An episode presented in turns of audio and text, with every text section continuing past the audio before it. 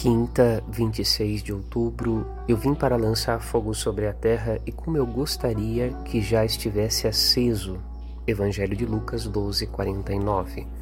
O caminho da cruz provoca uma verdadeira divisão em vista de uma profunda purificação. Para uns, a cruz é sinal da sabedoria de Deus, para outros, uma verdadeira loucura, como nos ensina São Paulo.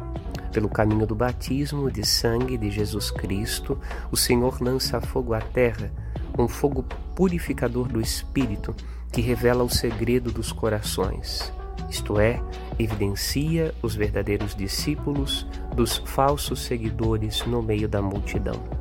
Meditemos. Padre Rodolfo.